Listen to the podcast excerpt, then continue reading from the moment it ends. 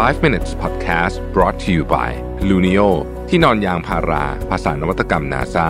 feel the float นอนสบายเหมือนไร้แรงโน้มถ่วง สวัสดีครับ 5 minutes นะครับ คุณอยู่กับรวิทานุตสาหะครับ วันนี้ผมเอาบทความจากเมย์แพงนะฮะ ชื่อว่า don't let people live rent free in your mind here's how to evict them มันเป็นการอุปมาอุปไมยอะนะว่า ชีวิตหรือว่าสมองของคุณเนี่ย มันก็เหมือนกับบ้านอะแล้วก็มันก็จะมีคนแต่ว่าเป็นบ้านบ้านเนี่ยคุณไม่ได้อยู่คนเดียว มันจะมีคนเข้ามาอยู่ที่ก็คือคนที่อยู่ในชีวิตคุณนี่แหละนะครับก็จะเข้ามาอยู่ใน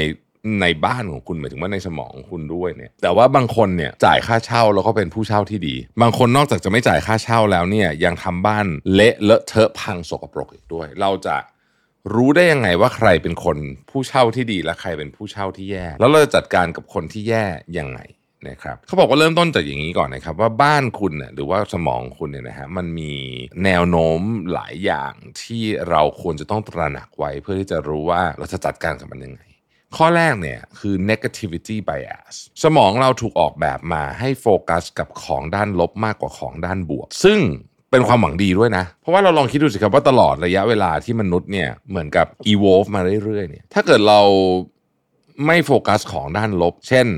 วันนี้จะมีสิงโตบุกมาที่ถ้ำเราหรือเปล่าเนี่ยนะฮะเราก็คงไม่มีเผ่าพันธุ์มันอยู่จนถึงทุกวันนี้ เพราะฉะนั้นการโฟกัสกับด้านลบๆเนี่ยจริงๆมันคือเรื่องของการเอาตัวรอด แต่แน่นอนโลกมันเปลี่ยนไปเยอะล้วแต่สมองเราไม่ได้เปลี่ยนตามโลกเยอะ หลายท่านอาจจะเคยได้ยินนะว่า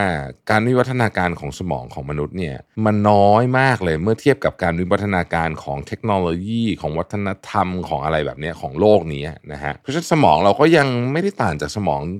มนุษย์ตอนที่เราปฏิวัติเกษตรกรรมเมื่อหมื่นปีที่แล้วสักเท่าไหร่หรอกนะครับ ดังนั้น พอเราเข้าใจเรื่องนี้แล้วเราก็จะต้องมาปรับจูนให้เหมาะสม ข้อที่ 2 คือ availability bias นะครับคือสมองเราเนี่ยจะให้ความสำคัญกับสิ่งที่เรานึกถึงได้เร็ว หรือเรานึกถึงได้ในช่วงนี้นะครับยกตัวอย่างเช่นเวลาคำว่า availability bias เนี่ยสมมติว่าคุณประเมินผลงานของพนักงานสักคนหนึ่ง availability bias เนี่ยมันจะมาทำงานเลยแบบนี้เลยว่า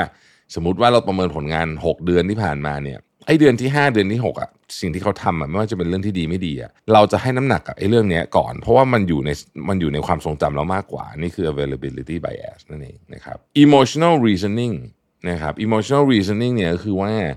เราจะรู้สึกว่าอะไรก็ตามที่เรามีความรู้สึกอย่างเข้มข้นเลยว่ามันต้องถูกแน่ๆ ถ้าเรารู้สึกว่ามันต้องถูกแบบ ความเข้มข้นของอารมณ์มันสูงมากเนี่ยแสดงว่าเรื่องนี้ถูกแงโดยที่เมื่อเราอยู่ในสถานการณ์สมองในสถานการณ์แบบนี้เนี่ยนะครับเราจะตัดเหตุผลแล้วก็ระบบทั้งหมดที่เกี่ยวข้องกับการกรองข้อมูล การวิเคราะห์ข้อมูล การใช้ตรรกกะออกหมดเลย ซึ่งไม่ดี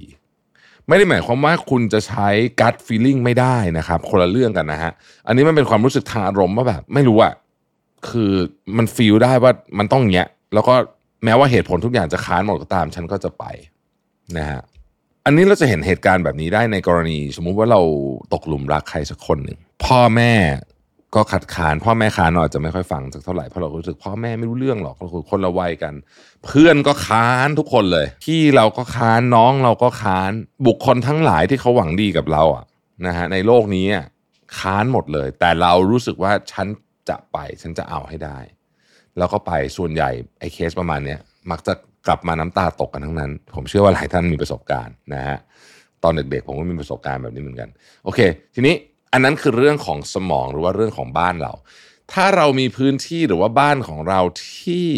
เราอยากจะรู้ว่าไอ้คนที่เข้ามาอยู่ในบ้านเราตอนนี้นะฮะคนที่เข้ามาอยู่ในสมองเราตอนนี้คนที่เข้ามาอยู่ในชีวิตเราตอนนี้เหมาะสมที่จะอยู่หรือเปล่า จ่ายค่าเช่าไหมเป็นผู้เช่าที่ดีหรือเปล่า หรือว่าจริงๆจะควรต้องเตะมันออกไปได้แล้วเนี่ยนะฮะเขามีคำถามให้เช็คด้วยกันทั้งหมด 5 ข้อ ข้อที่ 1 ถามมาแรกเลยว่า คุณได้ approve ใบสมัครของคนนี้เปล่า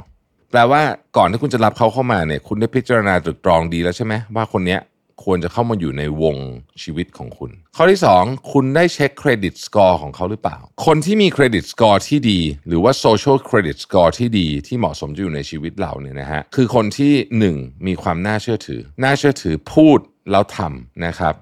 2. ภาษาอังกฤษเขาเขียนงี้เลย don't take more than they give คือมีความสัมพันธ์แบบให้และรับพอๆกัน ไม่มีใคร take มากกว่าใคร ไม่มีใครนึกออกไหมฮะไม่มีใครเสียเปรียบได้เปรียบ นะครับแล้วก็เขาเองอะมีความสัมพันธ์กับคนอื่นอะที่ในระยะยาวเนี่ยเป็นความสัมพันธ์ที่ healthy ดูไปรอบๆตัวเขาความสัมพันธ์กับคนอื่น รอบตัวเขาเนี่ยส่วนใหญ่แล้วมันดีอ่านี่ก็ถือว่าเป็นคนที่มี credit score ในเชิงสังคมที่ดี ก็คล้ายๆ credit score เวลาคุณไปกู้เงินนั่นแหละนะครับอันที่ 3เขาบอกว่าคนเหล่านี้ยินดีจะเซ็นสัญญาเช่าแบบ long term หรือเปล่าอ่านะฮะแปลว่าเขามี commitment ในการสร้างความสัมพันธ์กับคุณ มากขนาดไหน อันนี้เราก็พอจะดูออกนะครับข้อที่ 4 เวลาเรามีผู้เช่ามาอยู่ในบ้านของเราเนี่ยนะฮะมันก็จะต้องมีไอ้นู่นไอ้นี่เสียเนี่ยนะครับคำถามก็คือว่า do they complain about every little things เขาบ่นถึงเรื่องเล็กน้อยจุ๊บจุ๊บจิ๊บจิ๊บที่มันไร้สาระทุกเรื่องบ่นมันเยอะแยะหรือเปล่า ถ้าใช่อันนี้คือคนประเภท negative ก็ไม่ดีเช็คลิสต์อันสุดท้าย ถ้าสมมุติว่ามันเกิดท่อรั่วนะครับไอ้นู่นพังนิดนิดหน่อยหน่อยอะไรแบบนี้เขาช่วยเราซ่อมบ้านเราไหมลูกบิดประตู มันพังนิดนึงอะไรเงี้ยนะครับ เหล่านี้คือน้ำใจเล็กๆ น้อยๆ ที่ทำให้เราอยู่กับคนแบบนี้แล้วเราจะสบายใจในขณะเดียวกันเมื่อเราไปอยู่ในบ้านคนอื่น ซึ่งเราก็จะไปอยู่ในบ้านคนอื่นเช่นกันเนี่ยนะครับ ถ้าเราทำแบบนี้เนี่ยมันก็เป็นการที่เรียกว่าเป็นการมอบน้ำใจเล็ก ๆ น้อยๆให้แก่กันและกันพูดจากันดีๆ อะไรแบบนี้เป็นต้นมันคือการเปรียบเปรยนะ เพราะฉะนั้นคุณก็ลองไปเปรียบดูกับพฤติกรรมต่างๆ เล็กๆ น้อยๆในแต่ละวันนั่นเองนะครับขอบคุณที่ติดตาม 5 minutes นะฮะสวัสดีครับแล้วพรุ่งนี้พบกันใหม่ครับ 5 minutes podcast presented by Luno ที่นอนยางพารา ภาษานวัตกรรม NASA Feel the float นอนสบายเหมือนไร้แรงโน้มถ่วง